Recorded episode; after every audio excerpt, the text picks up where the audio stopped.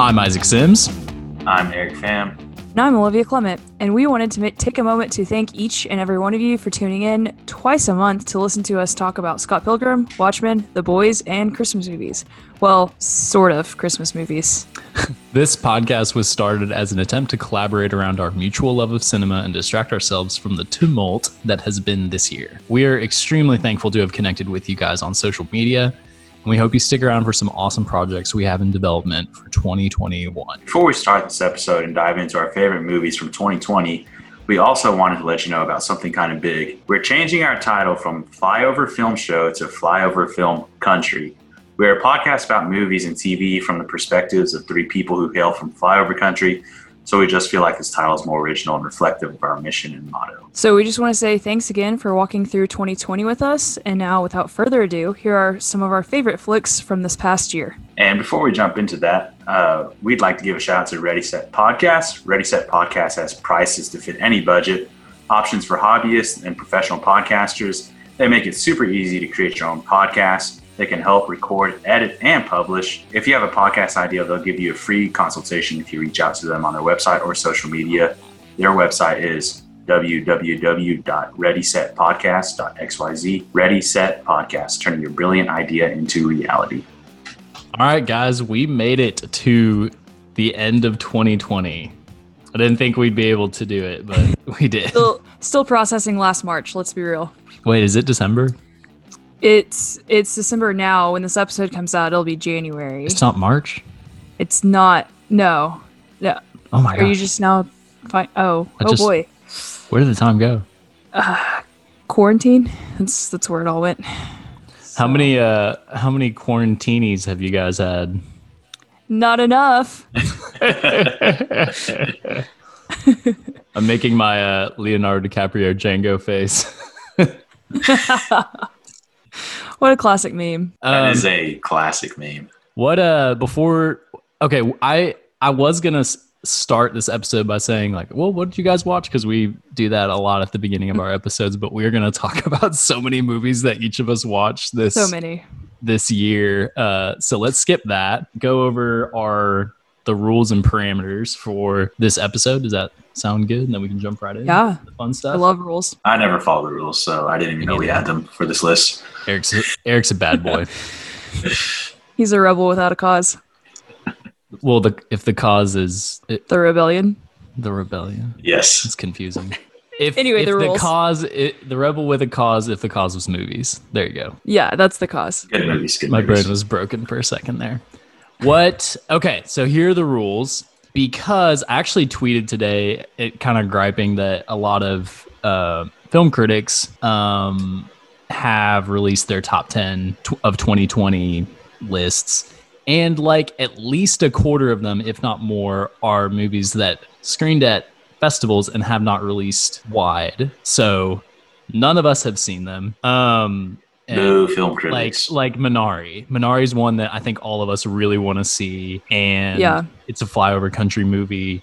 None of us have seen it because uh, we're not bougie and we're Not yet. privileged. That's the purpose of this. Critics, That's the cause for my cause for this podcast. I I take up with your cause as well. I would like to I would like to become first uh, in the know to see movies like Minari when they come out. Anyway, our top we we agreed before this podcast that our top 10 would include movies from 2020 or anything that we watched this year because of everything that happened this year and how a lot of us we couldn't go see movies in theaters. We had to wait till some were streaming. Um, so basically our top 10 is like any movie ever. So nice. yeah. All right. Who's gonna jump in? Who's gonna start? Who's gonna dive in? I'm going deep. Going deep. Bring your floaties. Um. So okay, we're we're listing ten through six. We're just listing those. We're not going to discuss those, right? That's correct.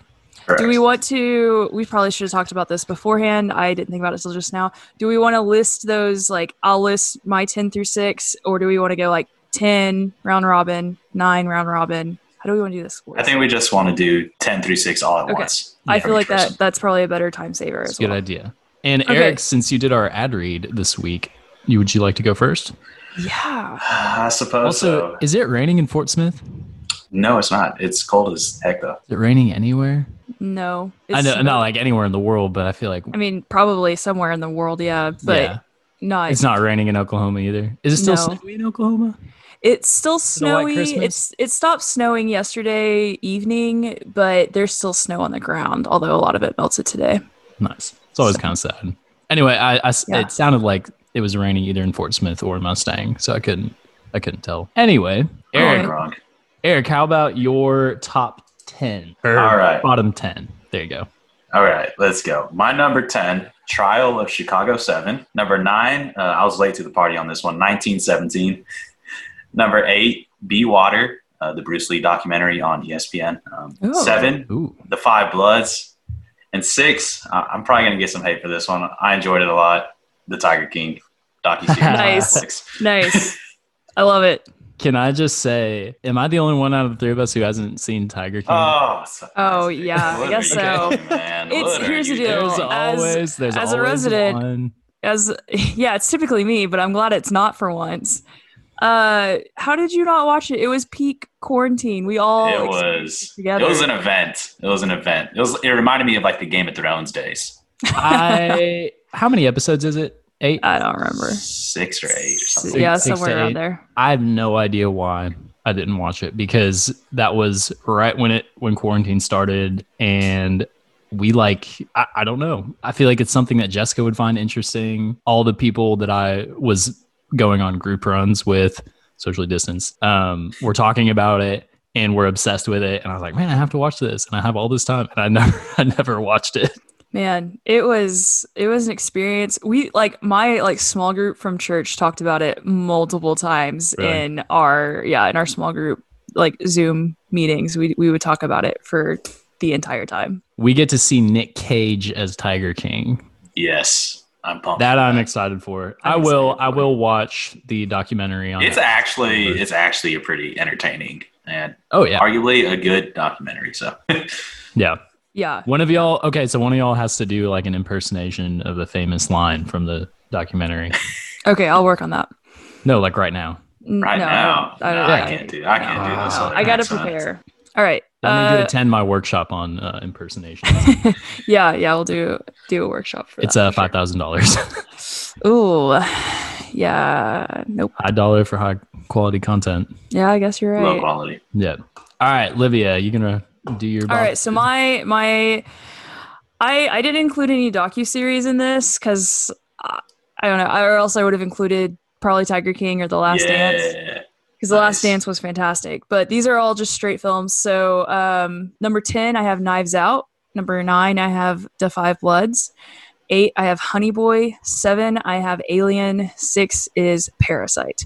And Parasite is where it's at mostly because I don't think I could add anything to it that hasn't already been like discussed about that film. So What was your nine? The Five Bloods. Oh, sorry, I should have. I'm writing them all. I'm writing them all down because yeah. we didn't share our lists before. Keep the uh, suspense. Um, I'm. I need to look at mine and see if if we share any. I don't think we do. Oh, Parasite is my number eight. Nice. I think that's the Nice. only one out of all of us that we share. Real quick before I give my number or give my six through t- 10 or 10 through six, I came up with, I looked at like all the great movies that I loved and ended up not including in my one through 10 and came up with individual categories I thought w- that would be fun to share with y'all. So I'll do this really quick. Best comedy, Clue, 1985. Um, John Landis, if I'm not mistaken. One of the funniest jokes uh, that Tim Curry delivers about his wife being friends with socialists. Uh, and it's one of the funniest. Have y'all seen Clue? i haven't but i'm No. always i'm a sucker for socialist It jokes. is. It's like the. It is, it is the hardest I've laughed this year, and it's like very clever. It's very Knives Outy. Um, Okay. Yeah, awesome, awesome. Can't recommend it enough. Oldest movie I saw this year and ever. Uh, the German film M, and this helped me understand one of the greatest references in comedy. In Home Alone, when uh, Kevin heats the doorknob and Joe Pesci burns his hand, and there's an M burned on it, that is a reference to this movie, which is one of the darkest movies about a man who kidnaps and kills children, and that doesn't happen on screen at all. But the whole village is looking for him, and they end up marking him. One guy writes uh, chalk of M on his hand for murder, and uh, grabs the guy's coat and says, "Hey, you, did you drop this?" Or just in order to mark him. So it's like a famous thing in cin- cinema that I had no idea about uh, previously. To uh, so anyway, I understand that reference in Home Alone now. It's really really great. Touchstone Classic viewed Citizen Kane, best documentary Beastie Boys story, which came out this year. Um, I learned about Beastie Boys from the Christian band Switchfoot. They did a cover of. Sabota- Sabotage, and it was really great. And I was like, this isn't one of their songs. This is a different band. Um, this is a great documentary. It's on Apple TV Plus. It is highly entertaining. Spike Jonze did it, if I'm not mistaken. Oh, nice. That makes sense. That tracks. The Yep. Beastie Boys as a whole are just wildly entertaining. Like they Mhm. are, are really just fascinating to me. Yep. Um, and I, I really enjoy like I, I haven't listened too much to their discography, but what I have I've really enjoyed. hmm It's it's really really great. I enjoyed it way more than I thought I would watching it on my phone. Um, breakout feature: Vast of Night. Newcomer Andrew Patterson creates a lofty and sharp Twilight Zone esque micro budget love letter to alien paranoia set in 1950s New Mexico. This is a fantastic movie. It's on Amazon Prime. This guy is a uh, protege of Steven Soderbergh. This is awesome. Go watch it. Crybaby Award, Paris, Texas, slash Honey Boy. Honey, shout out to Honey Boy, which was in uh, Olivia's top or bottom 10. Um, Top ten, bottom half. but top 10, bottom half. There you go. best, best horror, Texas Chainsaw Massacre. This is the Nice. craziest, one of the craziest movies I've ever seen. It's gross, but it's not a gore fest. It's unnerving, but it stays just under your skin. It's claustrophobic, but it's set in hot Texas plains. It's drenched in sweat and noisy as hell, and it is, I think it's the perfect horror movie. I'll definitely watch it again. Best rewatch, Gone Girl. Best set design, Beetlejuice. Surprising dislike, Minority Report, which I had talked about on this podcast in its early days. Steven Spielberg. And the Hard Pass Award, I'm thinking of ending things probably my least favorite 2020 release. I think that's fair. Yep. Wow. And number 10, Stop Making Sense, Jonathan Demme documentary of the Talking Heads at the height of their popularity on tour. For their 1983 album Speaking in Tongues, I'm obsessed with this documentary. Wildlife, starring Jake Gyllenhaal and Carey Mulligan. Beautiful, beautiful movie. Eight, Parasite. Seven, Mank. Um, the screenwriter Herman J. Mankiewicz, who wrote uh, Citizen Kane and kind of his uh, just him viewing Hollywood, uh, 1930s Hollywood, and all the tumultuous stuff that was going on then. Number six is Local Hero. This is a great little movie. It's on the Criterion Channel. An American oil company sends a man to Scotland to buy up an entire village where they want to build a refinery, but things don't go as expected. nice. Lovely little film. I really, really enjoyed it. Anyway, I probably took longer on that than I meant to. I apologize.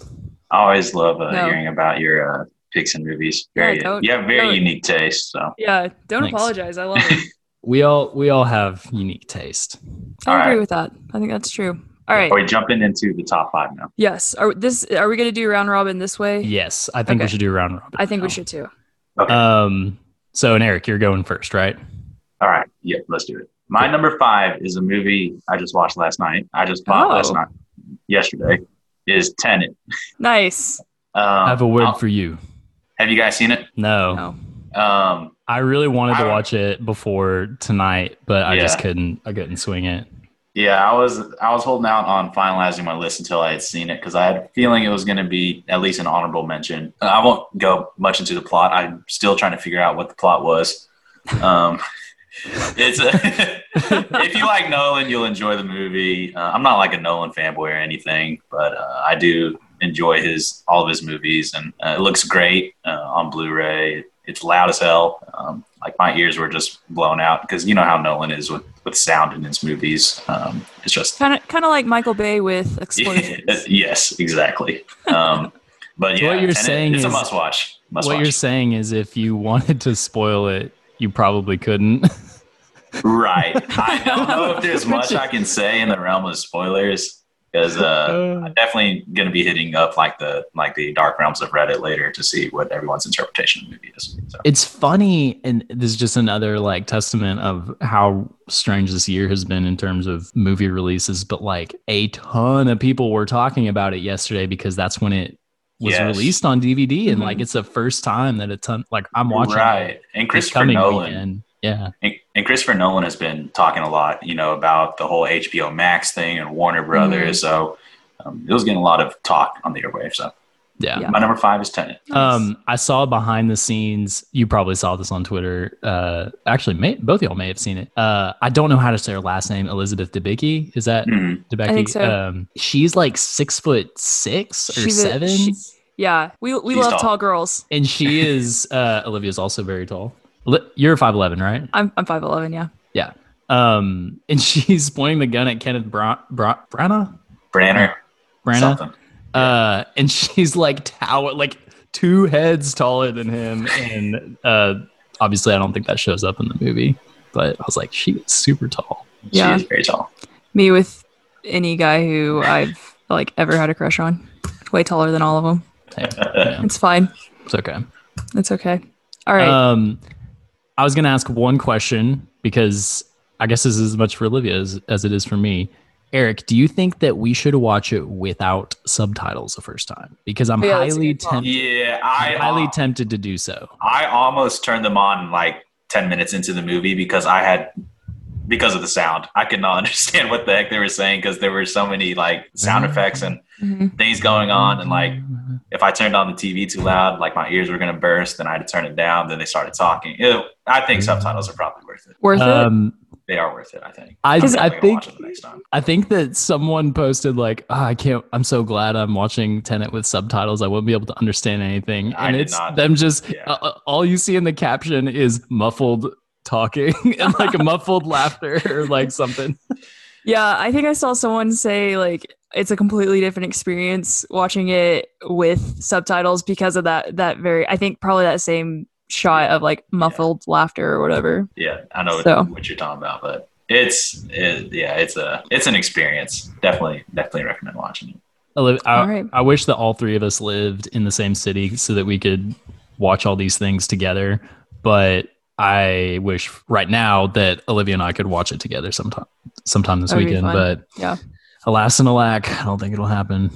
Mm, no, I mean you could come to to Mustang this weekend yeah, if you wanted or- to. yeah, you could come down here. Well, Either way. Mm, no, yeah, it could go either way. I We'll- think we'll we talk should. later. I think we. Yeah, we should talk later. Uh, I think that we should talk in Tenet, uh, Tenet voice leveling for the rest of our episode, which is kind of like kind of like this the whole time. There is a ton ASMR? of exposition, Really? uh, yeah, but that's kind of Um, a Does oh Olivia? What is your favorite Nolan mo- movie? I don't know how many Nolan movies I've seen. I mean, I've seen the Batman trilogy or the Dark Knight trilogy, sorry. And then I've seen Inception. And I'm trying to think what else I've seen. I haven't seen Interstellar. Oh, I know. Where where does this one roughly fall for you, Eric? Probably, Like middle? I'm a huge fan. Yeah, I'm gonna say top? middle. I'm gonna Okay. say middle, middle, maybe towards the top. I really like Interstellar and Inception a lot. I haven't seen um duh, duh, duh, Following or Insomnia, so I need to Insomnia I need is to catch kind of up on underrated. those. Mhm. Um, Let me sleep. Al Detective Pacino. Detective Al Insomnia. what's Let me your sleep. number five, Olivia? My number five. All right. yes. My number five is Portrait of a Lady on Fire. Woo! Oh It was okay. I know Isaac has seen it. Eric, have you seen it? no, this was on my watch list, and I did not get Oh, a chance man. to see Okay. it. All right. You know it's on Hulu, right? Yeah. Oh, I did not know Yeah. that. it is on Hulu. Uh, Okay. Yeah, yeah, it still is. Good. So it's the first of all, like just the cinematography is incredible. Uh, I think you're like for me, I was immediately drawn into the movie. Mm. Uh, it's it's kind of that classic story of a of forbidden love, but it's way more than that because it also hits on several issues that y- yes, it makes more sense for those things to be big issues and, and like forbidden things back then, but also it hits on things that happen now that are also just as commonly t- labeled as taboo, such as like homosexuality and abortion, um, but also hits on patriarchy and classism and those kinds of things. So it, I I just, it's, it's really great. And, um, I love how, how once Marianne, who's the artist, understands Heloise, who's the, the, her, the person she's supposed to be like painting the portrait of, the more she gets to know her, the, the different, like how, how different the portrait becomes and so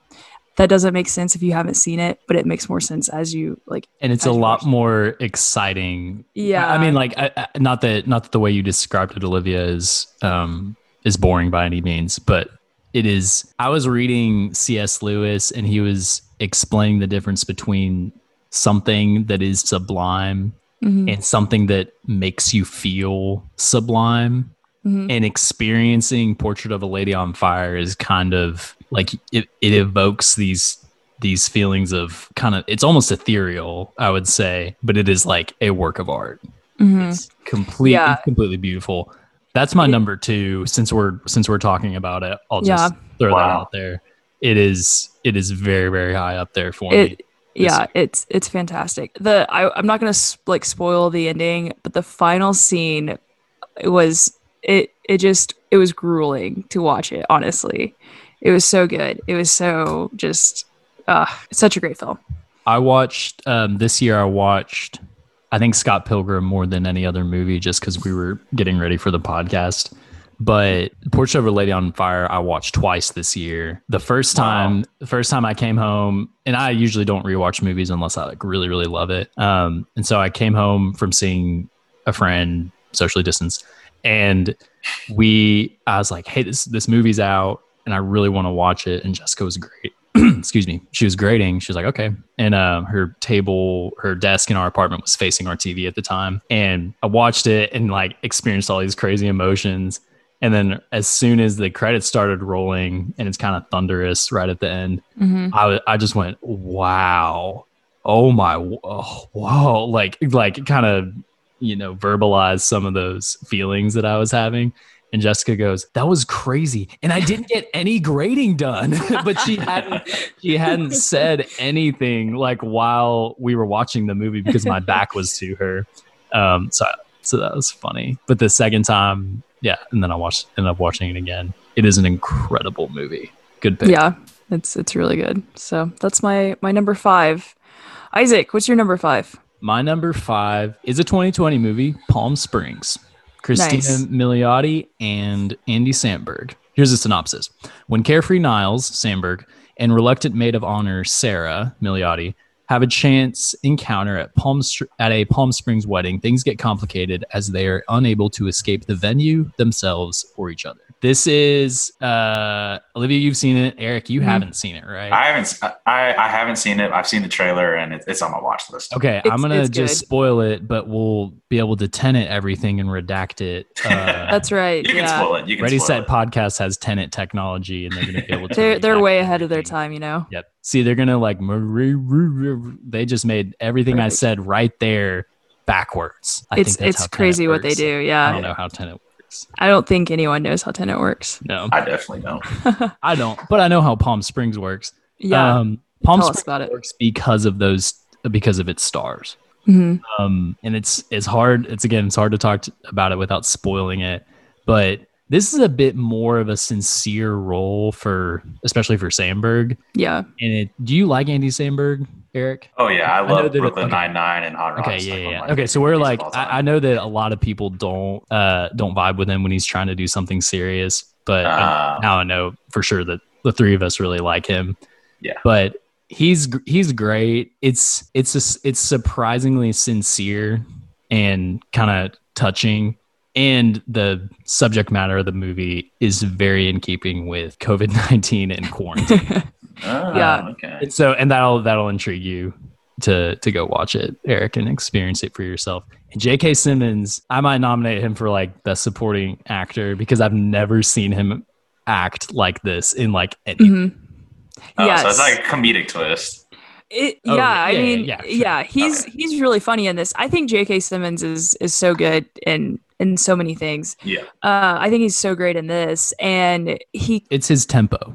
Yeah, you get that? Yeah. Yeah. did it, yeah, Whiplash, yeah, yeah. Yeah, yeah. So anyway, yeah, no, I think that it's a great movie. I think that the cast is is so good, and I mean, um, it really like felt very on the nose in a sense because of the pandemic and everything but it was it was like really sincere and, and i think it was a really good movie about just kind of um, all, all, in a way, kind of growing up and having to deal with with Mhm. like your own mistakes and trying to own up to those things, um, but also being really funny in the middle of all that or like in the midst of all that. So I, I yeah, it's great. It's a good movie. It's um yeah, definitely definitely a great coming of age story. So, um that's all I really have to say about Palm Springs without saying too much. So, let's go to Eric and his number 4. My number four is a movie we've all seen. It, it's Knives Out. Um, I was, Classic. this was another one I was late to the party on. It was, I think it was the last movie I saw in theaters actually before COVID. wow. I don't know what else I can say about Knives Out that hadn't been said. So that's my number four. Uh, do you think talk it's too do you think Knives Out is too liberal? Uh, yes, no, no, I, I really don't. about- no, I don't think we got enough of Chris Evans in that sweater. I think But- if it were to be too liberal, we would have gotten more of Chris Evans in that. I mean, sweater. Rian Johnson is obviously a liberal person, yet he's extremely conservative with uh, Chris Evans' sweater screen time. Yeah, I, I- mean, come on, Come on, pick a lane, bud. sheesh, Rian. We Uh, love yeah, Rian Knives Johnson. Out. It's, it's Yeah. got yeah. Rian Johnson is awesome. Um, I'm glad to see he he got all the credit for that movie after Last Jedi was was so divided. I don't- I'm a Last Jedi fan, by the way. Um, yeah, we all are. I think we uh, all haven't we talked about that on here. Before? Yes, I think Have we we? Like I on think- mic? Yes. I don't know. Hmm. I feel like we have though. Yeah, I feel like we have to. Anyway. yeah. Yeah, I'm, I'm glad he he he had this uh, this movie come out after Last Jedi was so just divisive, and uh, it's got a killer cast, and I'm, I'm pretty sure everyone on Earth has seen this already. So that's What- four. What surprised you most in Knives Out? Like what narrative thread? Um, probably the Chris Evans being seeming to be a good guy, then being the bad guy. I was like, damn, he's actually gonna be a good guy. Then no, he's actually a complete jackwad. So It was a good little uh, a little Yeah. one two because you, He- he you're like you're like he's He bad, and then you're like no he's good, and then you're like no he's Yeah. bad. So Yeah. he had me for sure. we need to redact this for people who haven't seen Knives Out. Spoilers, by the way. All I think, I think uh, I s- I think spoilers I s- have like a for movies. You get like it's like a, for me it's like a, a month for uh, expiration date. Like the movie comes out, then you have a month. Then like you can start talking about it freely. Is my opinion. oh yeah, fair. That's oh oh oh oh like spoilers and stuff. Like yeah, spoilers. After a month the movie has been out, you can start talking about it freely. I won't get mad. I thought you meant like hey I saw Tenet. See, I wouldn't have been mad if someone spoiled it after a month. I wanted to see how long that silence was. That was uh that was Ready Set Podcast reducting re- redacting Re- reducting. reducto. I see what you're doing. This is Harry Potter. it's a now a Harry Potter film. Olivia, All right. what's your number Yeah. four? My number four is The Farewell. Oh Um, yeah, it- nice. So, so for anyone who hasn't seen it, it is um, loosely based off of Lulu Wang, the director, uh, off of her her life. She uh, is the daughter of, of Chinese immigrants who moved over to the U.S. when she was about six years old, and so she she grew up in the U.S. and um, was very much ingrained kind of in the American Western culture, while also still living with her Chinese parents who who were very much ingrained in Chinese culture and that kind of that becomes an issue comes to blows when uh her grandmother who she was very close to finds out or or her grandmother's sister finds out that her grandmother is uh terminally ill and so uh, Awkwafina plays the character Billy in the the film, and it's it's just so good. I I didn't expect to feel this connected to him to this movie about uh, a Chinese character and and dealing with these uh, cultural clashes that she was experiencing. But it it's a deeply personal film, and I I I just think it's it's just so good. The acting's so good. Awkwafina, who I had only known really from her crazy rap videos on YouTube and her her her character in Crazy Rich Asians, which is ridiculous and funny. Um, and then Also also her awesome. character in Ocean's Eight, like she just always plays these like really kind of out there funny characters, and now she's she's playing this um, this character who's having to really deal with um, the weight of of mourning someone who hasn't hasn't left yet and um you know she won a golden globe for her performance and i think she absolutely deserved it it was so good um yeah it was just a fantastic film so i, I really enjoyed the farewell Yeah, that's a great pick. That was one of my favorite movies of 2019. Um, Yeah. I loved it. So great pick. This, uh, yeah, The Farewell was the first movie I watched this year. I think I watched it on wow. New Year's Day. Uh, Wow, nice. I was ring like, in the new I just year. sat down and, and then I was uh, crying the rest of the first day of New Year. You were really setting yourself up for the rest of the year, weren't Yeah. I didn't even know it, but you? No, it. Wow, that's yeah. the Uh, final the the final um few seconds of Mm-hmm. the farewell where she's practicing the uh I guess it's Tai Chi, right? Y- y- I yes. I think. Um and, and just kind of enunciating with each hit. hmm Um I was and and then realizing like it kind of makes the the farewell makes you rethink um our perception obviously like that's a huge focal point of the movie like western like tradition and medicine and eastern tradition and medicine and how you approach death and how you like tell someone that Yeah. Right. That's a common thing. die, This is or- like yeah. the, this this plot and all the themes in the in the in the movie are like commonplace in hmm in uh, in Asian families. So it was a really relatable movie for me. yeah Yeah. um man really really powerful and then and then spoiler you you realize that come the end of the movie her grandmother hasn't passed away she Mhm. recovers and she's healthy and it's just it's this incredible incredible you know for me as a white person um like a look into another culture and understanding and, and is completely beautiful and and also completely different and i would never experience that otherwise Yeah. power of cinema Also, update on her grandmother. Her grandmother still does not know she has a terminal diagnosis. That's insane. Yeah, isn't that That is crazy? crazy yeah Even even after seeing, I, I I think that I was reading an interview with Lulu Wang and her grandmother's like went on set because it was filmed in in China and she like her grandmother went to s- onto the set. The the actress uh, Zhao who played her grandmother, she wanted to meet Lulu Wang's grandmother and like met her and and her her grandmother Hmm. still has no idea. That's so crazy. Wow, that's crazy. yeah. Do you know that Lulu Wang and uh, Barry Jenkins are together?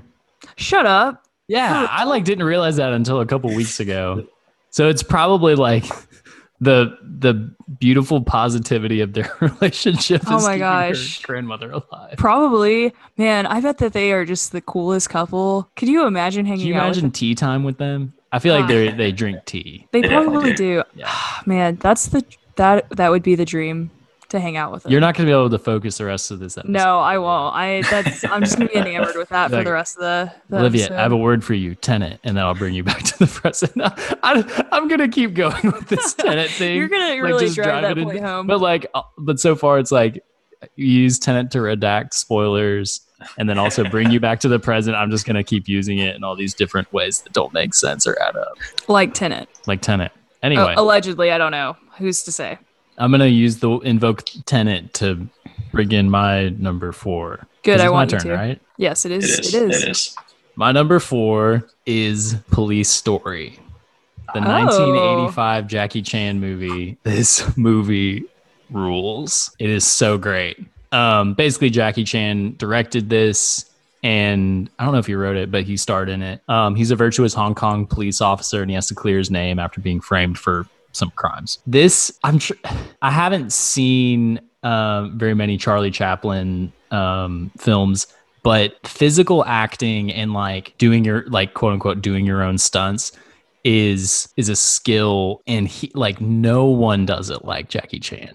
You watch this movie, he does he did all these crazy things, like his his uh cast did all these crazy things, like uh right at the beginning and, and this this is the hardest I've laughed um, next to Clue.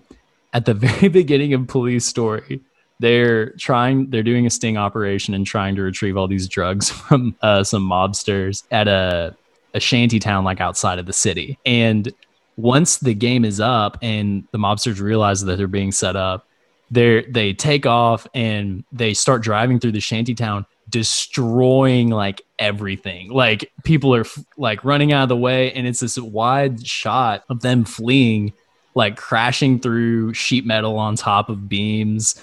And it's just like ridiculous absurd uh, destruction but it's all like it's like one take that lasts for like 30 seconds to a minute of this absurd like chaos happening and Jackie Chan is following him and I laughed so hard. I will try to like I'll try to show it um on social media whenever we release this episode, but I was crying laughing and Jessica hated it because she was trying to grade as per usual.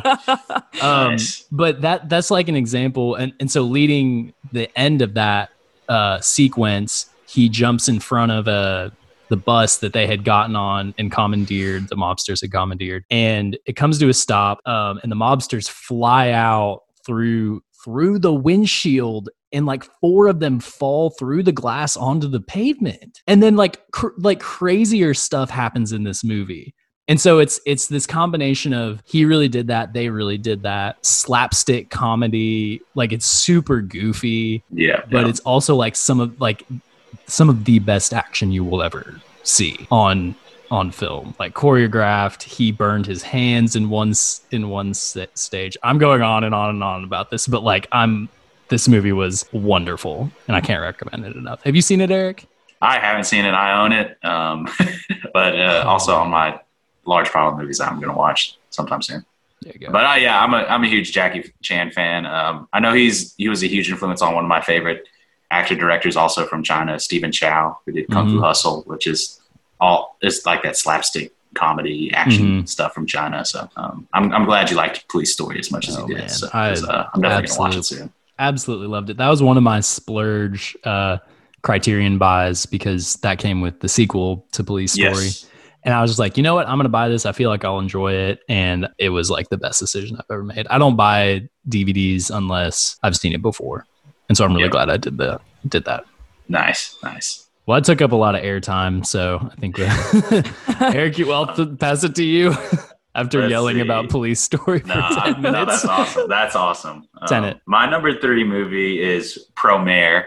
Um, it's an anime movie. Okay. Um, it came out, I believe, last year. Um, and I think if you're a fan of like Spider-Man Into the Spider-Verse and you like the animation and art style in that, you would be a huge fan of this movie as well. Um, it's got really unique animation. It's really colorful. Um, it's just a really creative movie, and it's actually a, a really. There's a lot going on with the movie in terms of themes and uh, what's behind like the the characters and everything.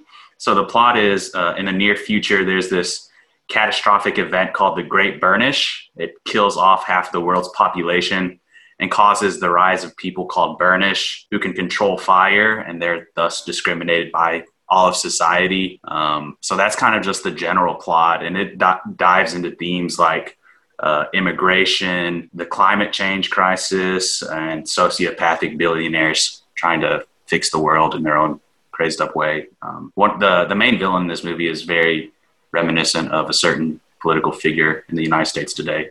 So it's a it's a little on the nose sometimes, but it's a really fun movie. Rudy Giuliani. Does Close, he have like close. hair dye that drips down? there's actually, his my- face? I think uh, that there's actually there might probably a character in this movie that's similar to him, but uh, um, you're close though. Um, but, uh, it's it's a great, it- it's a it's a it's a who fun it movie, I, and I it's own- got a killer soundtrack. Um, but yeah, if you if you like animation, I, I highly recommend this one. So that's my, my What is it called? Promare. Pro Mare. hmm Okay. What uh do you know what what country? Japan, Japan. Japan. Okay. I, I think I think in when we're in like ten or fifteen years, it'll be like this generation's like Akira. It's it's Really? a it's, it's a must Oh. watch. It's gonna be Okay. it'll, it's one that's gonna go down in history books. Huh. All right. You've it, and y- the, it was a release release this I year. believe Or last year? 2019. Okay. Yeah, it came out in the U.S. this year, I believe. Though You have Hmm. piqued my interest. it's a it's a it's a great watch. To our right. listeners out there, go check out Promare. Promare. Where do you know where it's streaming? Uh, I'm not sure where it's streaming. I got the I got the Blu-ray, um, so uh, I couldn't answer that Hmm. question. To our listeners, uh, Eric will send you his Blu-ray. Uh, retweet, like, and subscribe. I don't. It's not listed as streaming anywhere on uh Letterboxd. It says really? Amazon, so I, I guess you could probably rent it from Amazon. yeah. Um, but it's not like streaming on Prime or anything like that. Or you have to track down Rudy Giuliani and invoke Tenet in order to watch Promare. Oh man. It's a great movie. Uh, so what's your number three, Olivia? My number three is Frances Ha. It came out in 2012.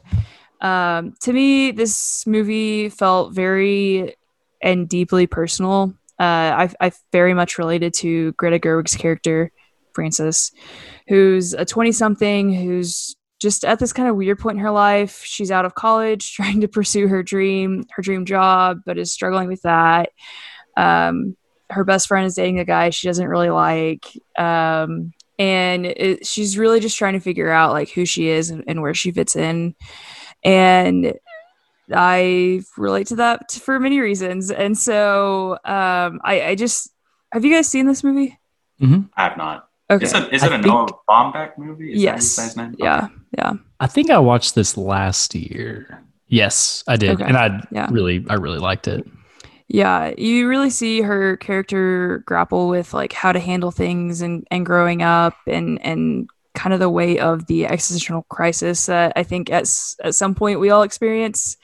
Maybe it's just me, I don't know. Um, and, and it's she's just plays this relatable character, and and I, I just thought it was uh really just a great film. I watched it at a time where I was like, what am I even doing with myself in my life and like what's happening? And I was like, after I watched it, I go, oh, okay. It it's gonna be okay, I think, maybe, hopefully. Um, so I don't know. I just I really enjoyed it. I thought Greta was great in it. Um, but I also really like Greta Gerwig, so that's that's really all I have about Frances Ha. It's a great, great film. Highly It's recommend. um last year I watched Marriage Story, Frances Ha, and Squid and the Whale. Mhm. And Squid and the Whale has some funny kind of like dry, dry humor um, from Jeff Daniels and Jesse Eisenberg. But uh, Frances Ha's, it, despite its the premise, which is kind of it seems dreary, especially if you're if you kind of resonate with Mhm. what Frances is going through. It is it, it's uplifting and Mhm. positive in a in a comforting way because and that just kind of that's a testament to how Greta Gerwig obviously underst- under, understands Mhm. and went through the same thing and perfectly portrays that that struggle of a young person. Mhm. So yeah yeah so I, I yeah i agree i think she does a great job of of portraying that that struggle that i think that a lot of people go through especially after college um and and i think it's just something that's not really discussed a whole lot so so yeah that's my number three isaac what's your number three my number three is Alien, Classic. 1979 It's masterpiece. so It is high good. on my list, baby. it's so good So good. Aren't you glad that it's in my number three so that you can talk about it more in depth, Olivia? Yeah, I I didn't include it in my top five because I felt like I had we had already talked about it, and so I was like, I don't want to talk about it again. But I'm We're so glad that we can more. talk about it again. Yeah. Oh man, One thing I forgot to say when we talked about it on the yeah, what happened to movies in 2020 episode was there's a band called Alt J. Um and they're pretty they're pretty popular and well regarded, but they have a song called The Gospel of John Hurt and it's like about or inspired by Alien. Nice. I don't Um, think I knew that. Yeah, you should go you should go listen I'm, to it. I'm gonna go go listen to it. It's a good right now. album. Goodbye, everyone. Yeah. Wait, come is- back, come back. Tenet, No, no, Tenet, oh, Tenet. Okay, okay, okay, Ah. okay. And we're back. Okay. I was gonna say like Ridley Scott was he was on a like a streak back in the day. He had like Alien and Blade Runner and Mhm. wow, he Thelma kind and of- Louise. He kind of fell off. Um, I mean, recently, did but he's, he's had some. Yeah, he did do Thelma and Louise. I don't think I knew that. Yeah. Yeah, he did. Um, wow. There's another one he did that is a weird one, but he's, Have y'all seen set photos for? I think it's called The Last Duel. It's like the movie that he's been working Yes, on. I've been. I'm Oh excited my- for that. Matt Damon, Someone, Adam Driver, and Ben Affleck in their Yeah. nights, and they have the most ridiculous haircuts. It's it's probably going to be like a two percent on Rotten Tomatoes, but probably That's go see it okay. anyway. It looks insane. Yeah, he did it. He did. I'm getting Exodus, Gods and Kings vibes from it. Um, Oh yeah, I never saw. I never saw that. Yeah, that Yeah. thing was a crap storm. um, I watched Alien on like a day. When did I? Oh, I can't remember. I may have watched this day on the day that I had surgery earlier this year, and it was just kind of the perfect setting because I was like, I couldn't do anything and I had to focus, and I, I didn't even want to like look at my phone because partially because the movie was so good, and partially because I couldn't really move my arms very well. uh, but the it was raining outside like really hard and so and I was completely alone and the movie like the mood was perfect and it every single this is just a perfectly paced movie um right up until you think she's got away and then you realize how much danger she's in and it's yeah, it's it is wild it is such a great movie. and honestly, I'm gonna be completely honest. I, I, I'll probably I'll definitely go back and watch Aliens again, but it Aliens didn't have near the same effect on me. Like objectively, I watched it and I was like, this is a this is an eight out of ten movie, but the impact wise, it was like a five out of ten compared to Alien. And just how brutal and thrilling and engrossing it is. Um, so and then I don't even know how like three and Resurrection are gonna be. I really did like Covenant, and I'm interested- Covenant was not bad. I, I yeah, enjoyed no, I liked Covenant. I I watched Covenant like on the plane like in 2014 or 15. I don't remember. Uh, no understanding of I hadn't seen Alien or any of the other movies, so Oh. yeah, no, it's like an interesting kind of watch canonically for me. So I remember our I had a film class at UCA, and our our professor he made us watch Alien. He made us watch a lot of great movies. Actually, um, Alien was one of them. Nice. we should be film professors. Okay. deal. All right, that was cool. That was Yeah. great. Easy. Easy. Yeah. All you had to do was invoke Tenet. um. Also, Alien has Harry, uh, Harry Dean Stanton in it, and that dude yeah, is a power. Rules. Harry, Harry Dean Stanton was in Paris, Texas, which was my Crybaby Award, and he is amazing in it. He's in Pretty in Pink.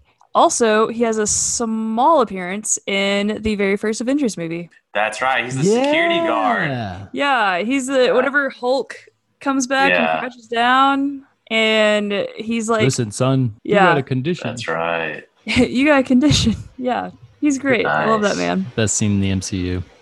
That's my number three. Are we going My- to uh, your number two, Eric? Yes, my number two is The Last Dance. Um, Classic. Yeah, um, I'm not. I well before this, I wasn't a big Michael Jordan fan, um, but I definitely have a, a greater appreciation for it for Mhm, him, absolutely. his impact, and his legacy. Mhm. Uh, after watching this documentary, and a little bias here because we have two Arkansans in the movies, Scottie Pippen, Scottie Pippen, and Joe Kleine, um, both from Central Arkansas. So Y'all know that Also, The Last Dance is Flyover Film Country? What, was it, it is. Uh, also, can we talk about how Scottie Pippen attended the same university as us? yeah, Go that's Bears, pretty awesome. everyone? Yeah, One, two, three, go I- Bears! Go Bears! Hey, let's do the they- let's do the Bears back. And he is pissed. The bear is back, and he is pissed. pissed. Eric, you didn't. I have no idea what the hell on. we're talking about right now.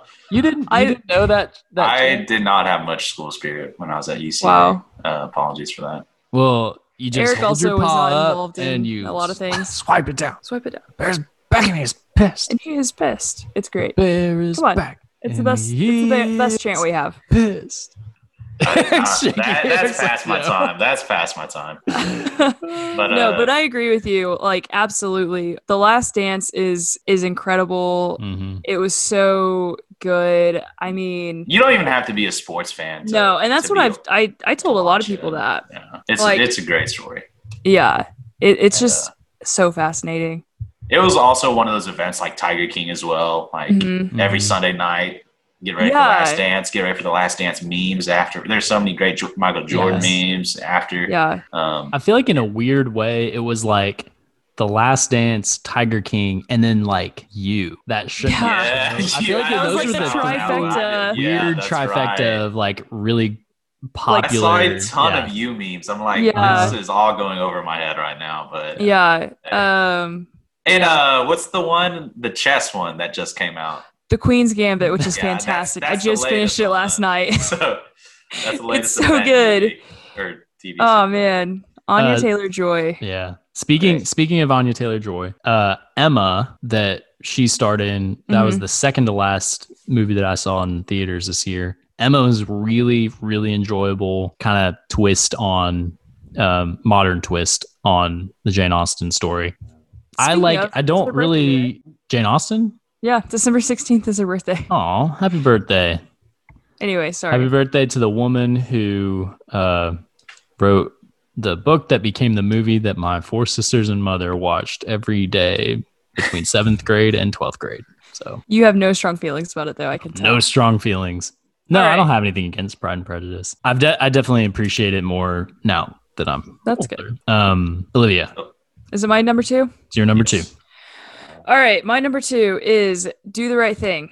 Do the Uh, right thing. we- Nice. I know we've talked about it on here before. This film came out in 1989, yet 31 years later, it sadly is still a commentary on racism within American culture. Um, which I think what is really interesting about this movie, about this film, is that I think that most people in America view racism as being only an issue in in the South and in flyover country, but that that is not at all the case. I mean, we see this movie is set in in New York City, and that's one of the most diverse cities in the world, and, and it's still clearly an issue there. It's it's an issue all across the country. Um, and I think.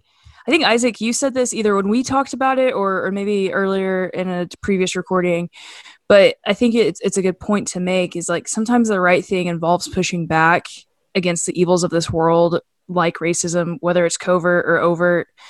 Um, and that may mean protesting, it may mean kneeling, it may actually mean dismantling a building. Like I don't I don't want those things to happen, but if that's what it takes to to combat racism, I think that it's absolutely necessary. Mhm. Do, do the right thing is my number one.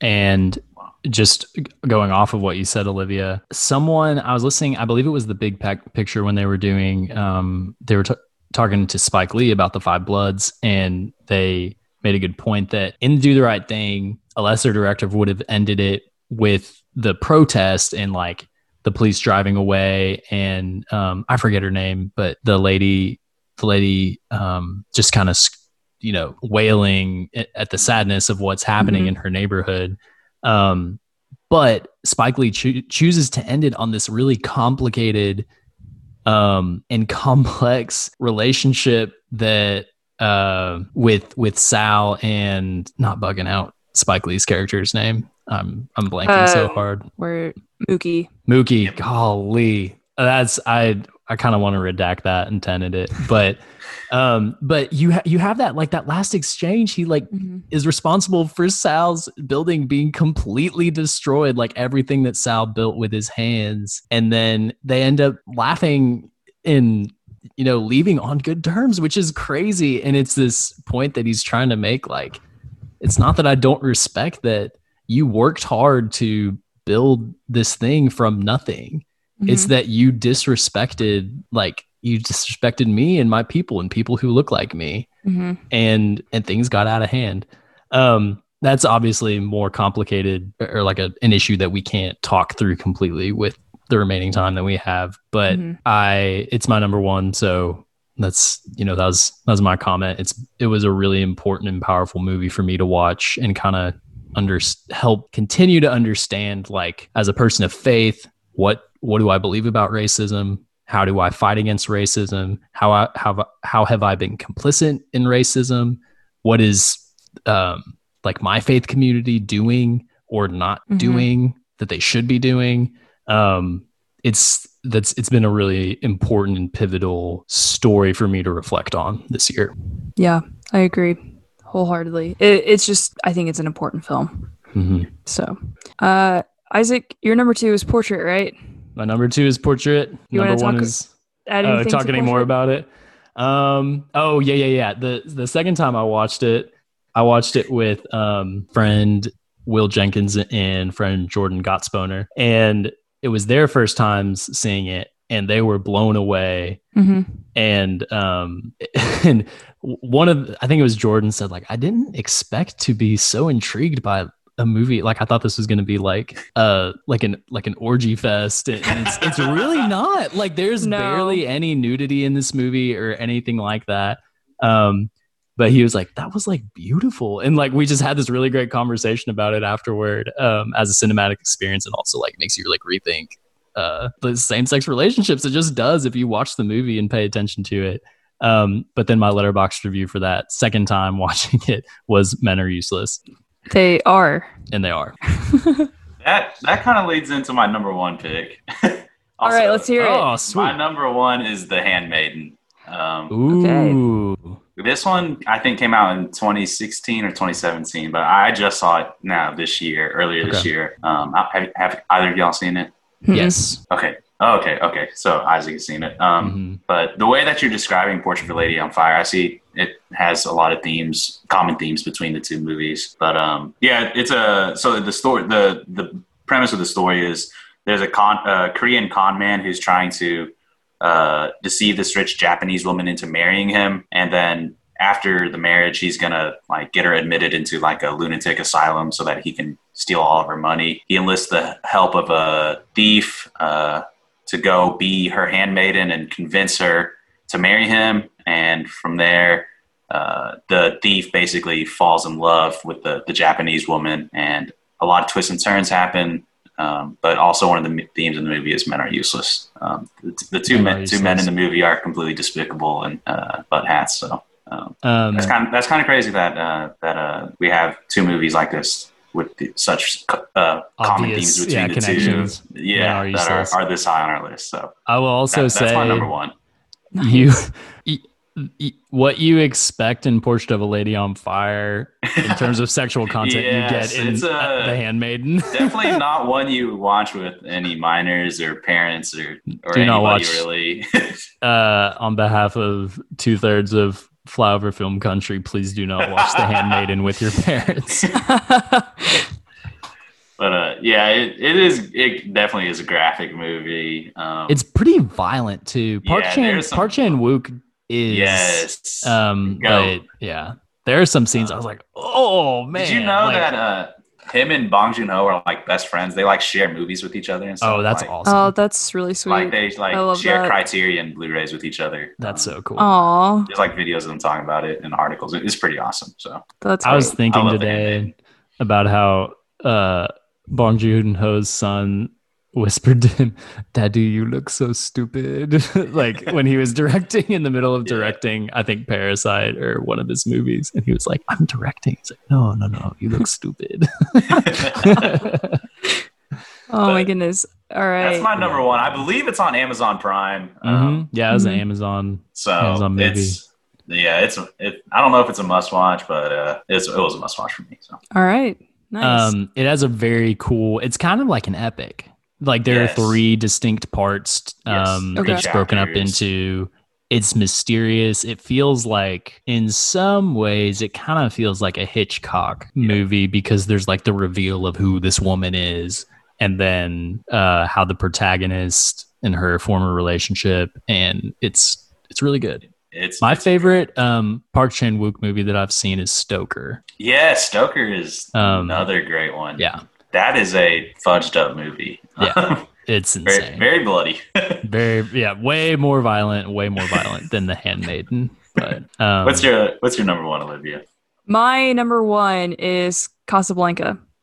casablanca Oh, wow. It, it is the oldest movie I have seen this year. nice Came out in 42. Uh, I just want to say Humphrey Bogart is a dreamboat. I mean, men Oh, are yeah. useless, but we've established that. But he's a humphrey dream- bogart ain't useless he ain't useless. Um, I so first of all, this this movie had a couple lines that I've I've heard reference multiple Mhm. times. Um, in fact, so when I was in middle school, I loved uh, Fall Out Boy because of who I was as a person, and they have a song called uh, "of all the gin joint." All of the gin joints in the world, and I had no idea that was a reference to this movie. Um, but it it shows you like the character Humphrey Bogart plays Rick Blaine is probably one of the earliest versions of an anti-hero because he's not necessarily a good guy but he's not a bad guy either and this film doesn't really end the way that you want it to. I think it has a more realistic ending, but man,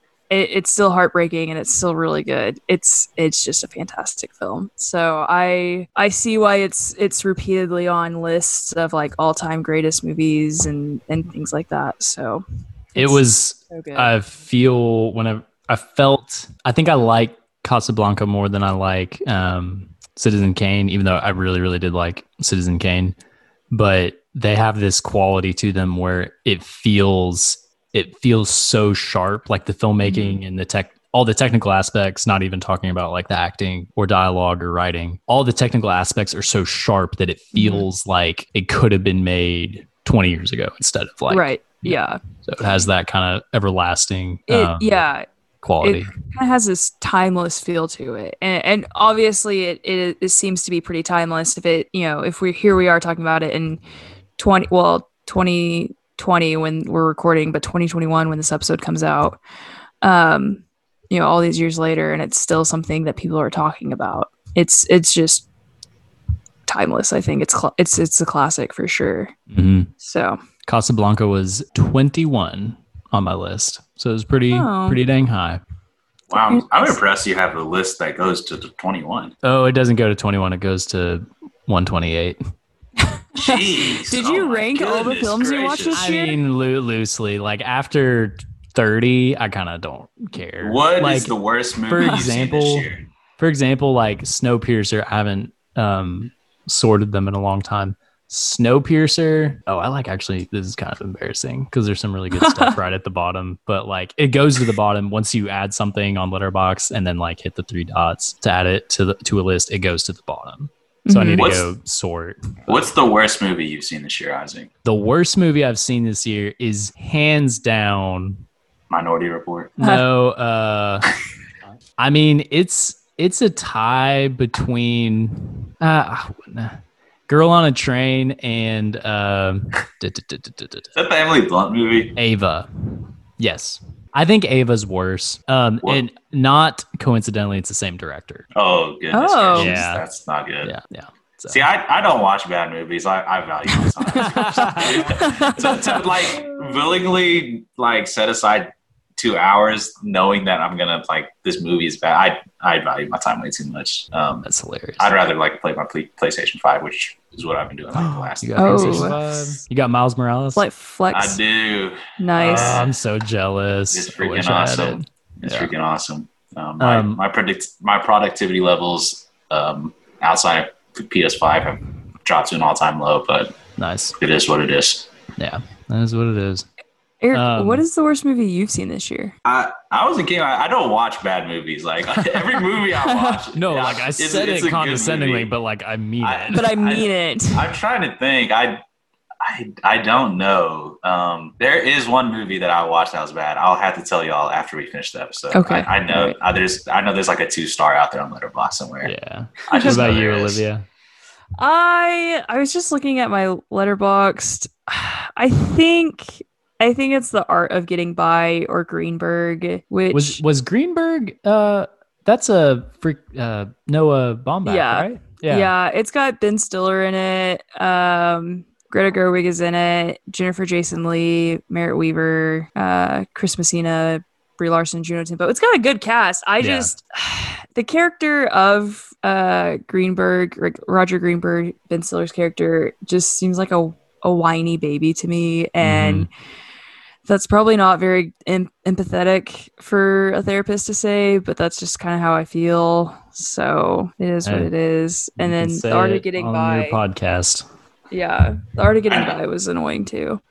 We're I did find my real quick. Mine is was Terminator Salvation. I rewatched Okay. it. I tried to give it like a Uh. second chance, but because I'm a huge Terminator fan, but that Yeah. movie is a piece of poop. So yeah. I Um, won't say we more about that. We are way over on time. I was wondering Uh, how we were doing. Yeah, or not way over, but we're, we're like ten minutes over, so we should probably probably wrap, Wrap it it up. But on that note, thank you so much for listening to our top ten movies from 2020 or that we watched in 2020. Please remember to rate, review, subscribe. Um, feel free to share this with anyone you know who loves movies and who loves making lists and make loves making lists about movies. We are launching into our first episode in our mini series on Jeff Nichols. Shotgun Stories is coming out in a couple weeks. Stay tuned. This is going to be a great, great series. We couldn't be more excited. Olivia and Eric, y'all got any final words of wisdom or tenet? I just want to say thank you to everybody that's listening, and thanks to Olivia and Isaac for inviting me to be on the show. Um, it's been a blast uh, this year talking about movies with you guys. So Highlight of my week. for me. Yeah. Highlight of my week, Yeah. man. Talking to you and Olivia about Aw, movies. guys, stop. This is so sweet. All right. Yeah. No, thank you. Thank you both for be- doing this. Uh, thank you to our listeners. That's I. That's all I have. I'm Olivia signing off from Oklahoma. I'm Isaac Sims signing off from Conway, Arkansas. And I'm Eric Pham signing off from Fort Smith, Arkansas. Here's looking at you, kid. Peace out.